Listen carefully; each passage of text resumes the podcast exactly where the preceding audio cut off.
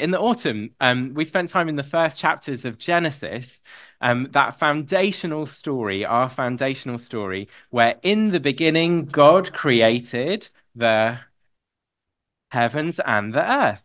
And in our new series, we're taking that forward. We're being inspired by the first few chapters of uh, the gospel, the good news told by John. And as I launch the series, I want to share with you uh, a picture uh, of what I think God wants to do for Isca Church and for us individually. Um, and it comes in the form of a video. Here we go. If you have sensitive hearing, you might want to just be aware of that towards the end of the video. Yes, we're going to go. Go, surgeon. Go. Okay. Let's see, wait on GNC. T minus 60 seconds and counting. We are transferring to orbiter internal power at this time. Discovery is now running off its three onboard fuel cells. Coming up on a go for auto sequence start.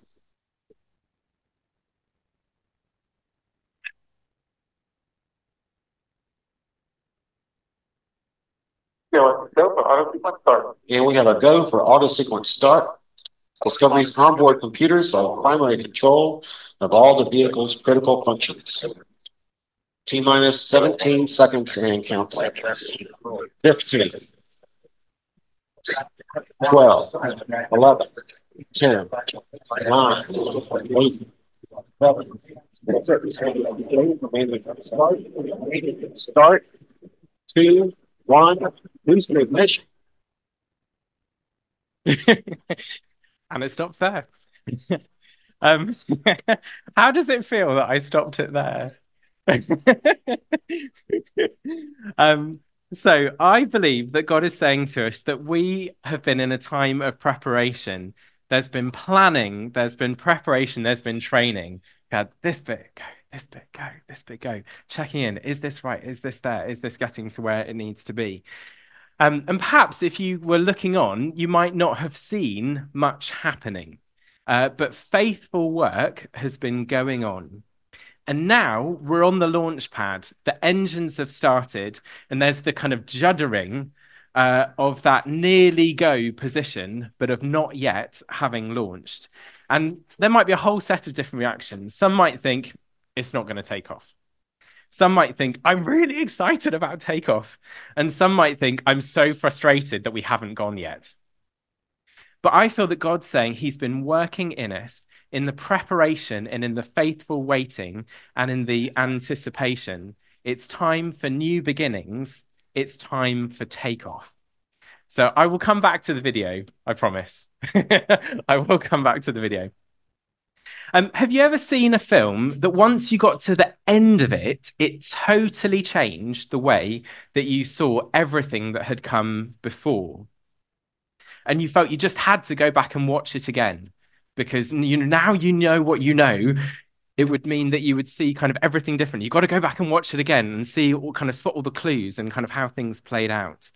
Well, Jesus's followers saw him die and then the seemingly impossible he saw they saw him alive again they could see his wounds it was unmistakably jesus raised to life again and then he goes up into heaven and having waited in jerusalem just as unmistakably the disciples receive the holy spirit that jesus has promised he was sending them and all of this totally changed everything John tells his story about Jesus in a very different way to Matthew, Mark, and Luke.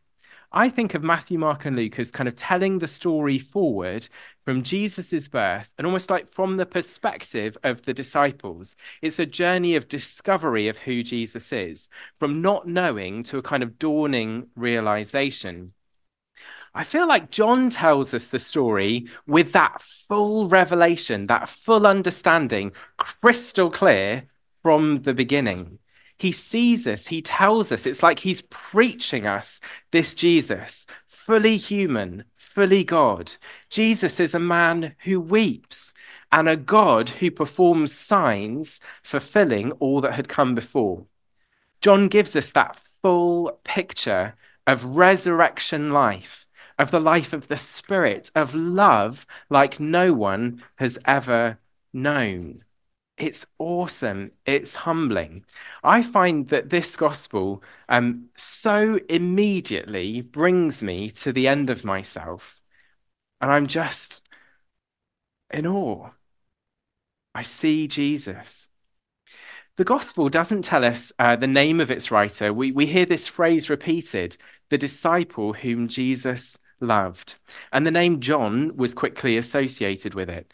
Um, some people have wondered if this means that John was somehow like a disciple, um, that he was particularly loved by Jesus, um, a favorite or a particularly close friend. And we know that they were close. But I think that it just means that John had witnessed something. He understood something of who he was and who he is loved.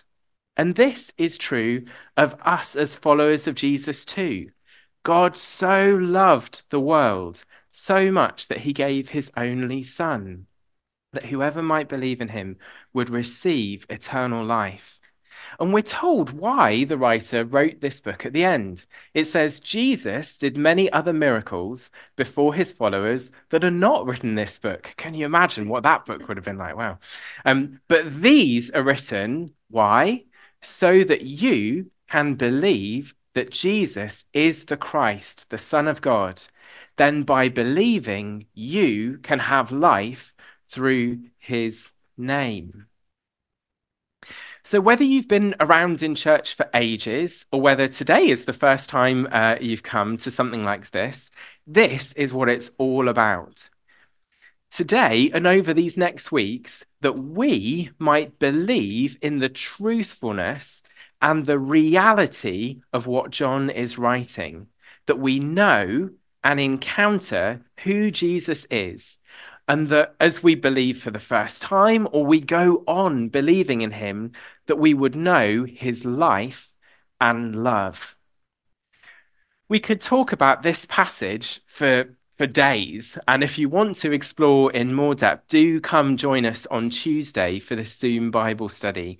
Um, all the details are in the, the kind of church link tree.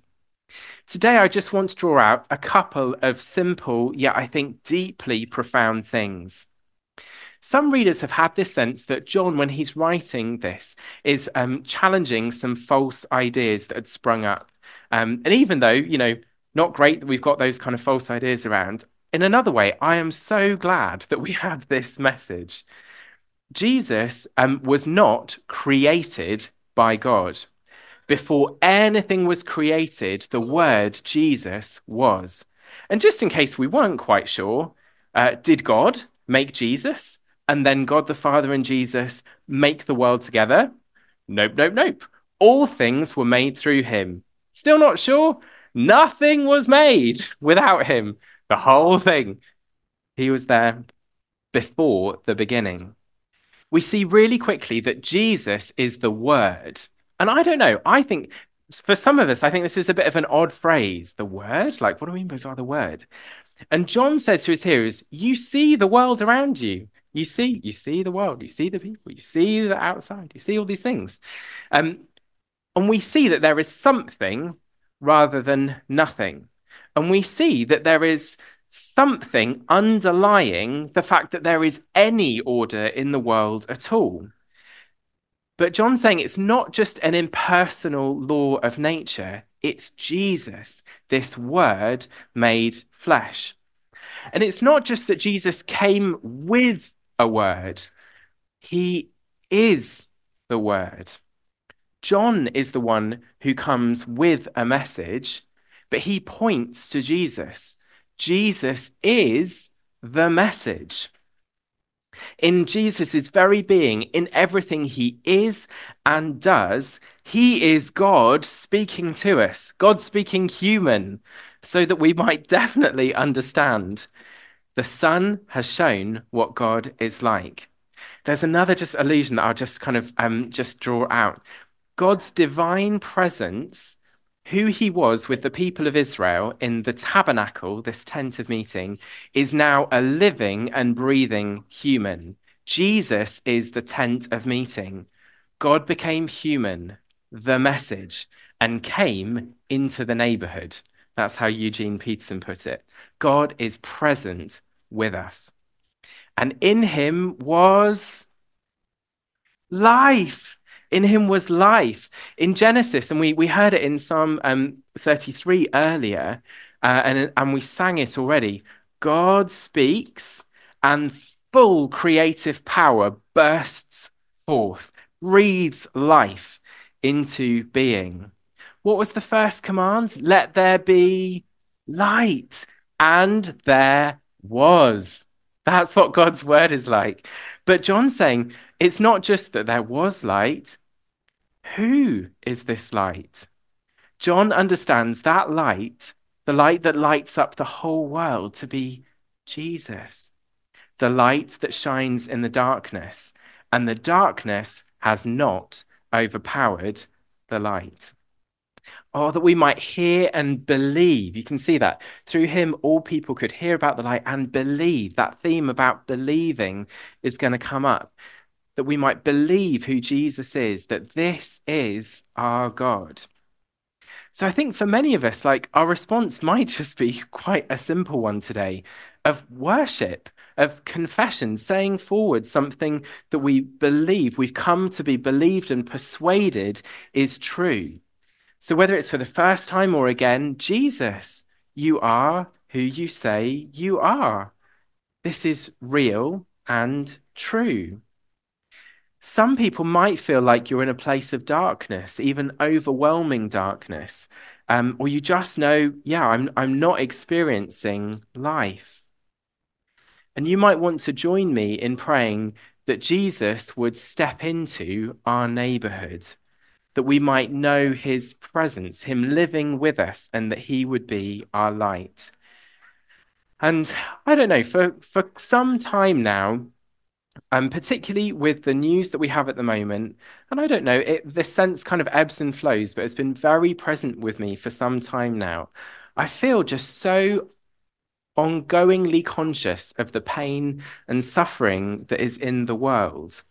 And I feel like in that context, trusting that Jesus is who he says he is, that he will be light to us in darkness and life to us in the midst of death, is a radical and revolutionary act of hope. But importantly, it's not wishful thinking. It's not stepping away from reality. It's coming back to reality. Because in the beginning was pain? No. In the beginning was suffering? No. In the beginning was death? No. In the beginning was the Word, Jesus.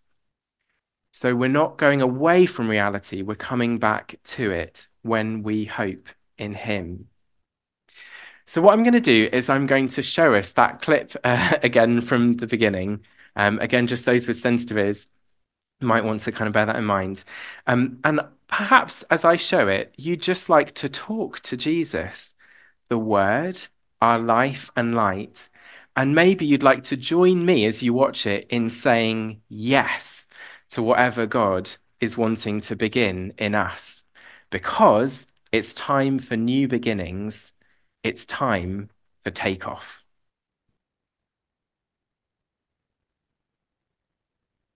17 seconds and count. 15, 12, 11, 10, 9, 8, 7, start, two, one, boost ignition, and liftoff of the Space Shuttle. Discovery, returning to the space station, paving the way for future missions beyond.